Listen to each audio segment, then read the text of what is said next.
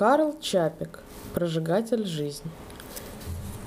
Что вы, женатые, знаете о жизни? Сидите себе дома в шлепанцах, за вечер выпьете кружку пива, а в десять спокойной ночи, перину на голову и захрапели. И это называется жизнь.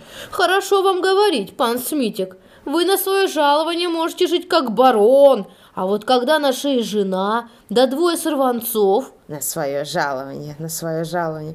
Да разве ж на жалование-то проживешь? Мне его на одни чаевые не хватит. Есть кабаки, где даже сопливому гарсону нельзя дать меньше полусотенной, а музыкантам выложишь на тарелку тысячную, никто и глазом не поведет. Ну, вы скажете, пан Смитик, музыкантам тысячу. Я такого еще не слыхивал. Надо быть кретином, чтобы постольку отваливать за их пиликанье. Послушайте, вы же ничего не понимаете в этом.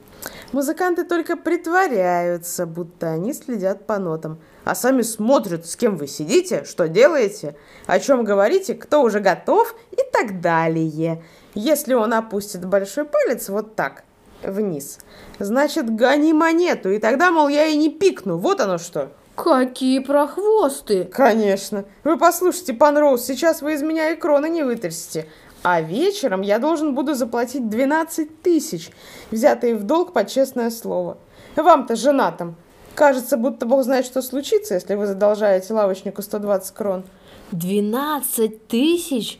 Да, дорогой, не хотел бы я быть на ва- вашей шкуре. А, да что там.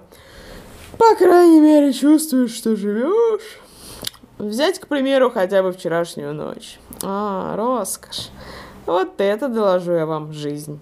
Но долги? Нельзя делать долги. Попадете в лапы к ростовщикам и пропали.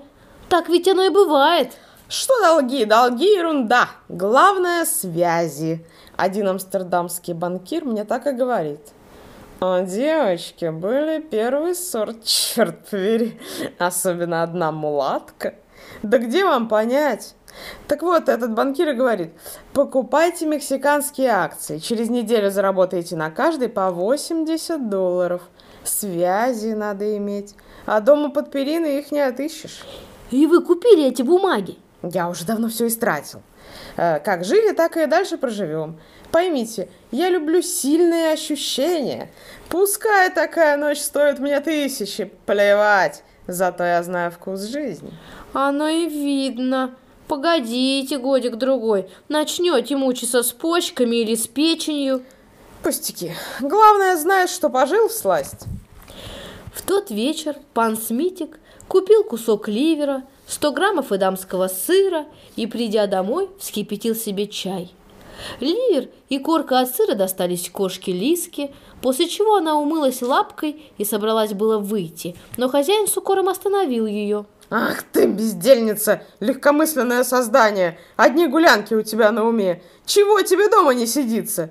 Ты ведь не молоденькая, понимать должна, тоскуху. Взяв Лиску к себе на колени, пан Смитик надел наушники, настроил приемничек и стал слушать. Кто-то читал какие-то стихи, и пан Смитик попытался отбивать ритм ногой, но почему-то все не попадал в такт. Ему стало скучно, и он дернул Лиску за хвост. Лиска ловко повернулась и царапнула его за руку, после чего на всякий случай спрыгнула на пол и сверкала глазами уже из-под кровати. От стихов и плохого Лискиного настроения пан Смитик и сам как-то расстроился. Он почитал еще немного газету, в которой принес домой сыр, а в десять был в постели.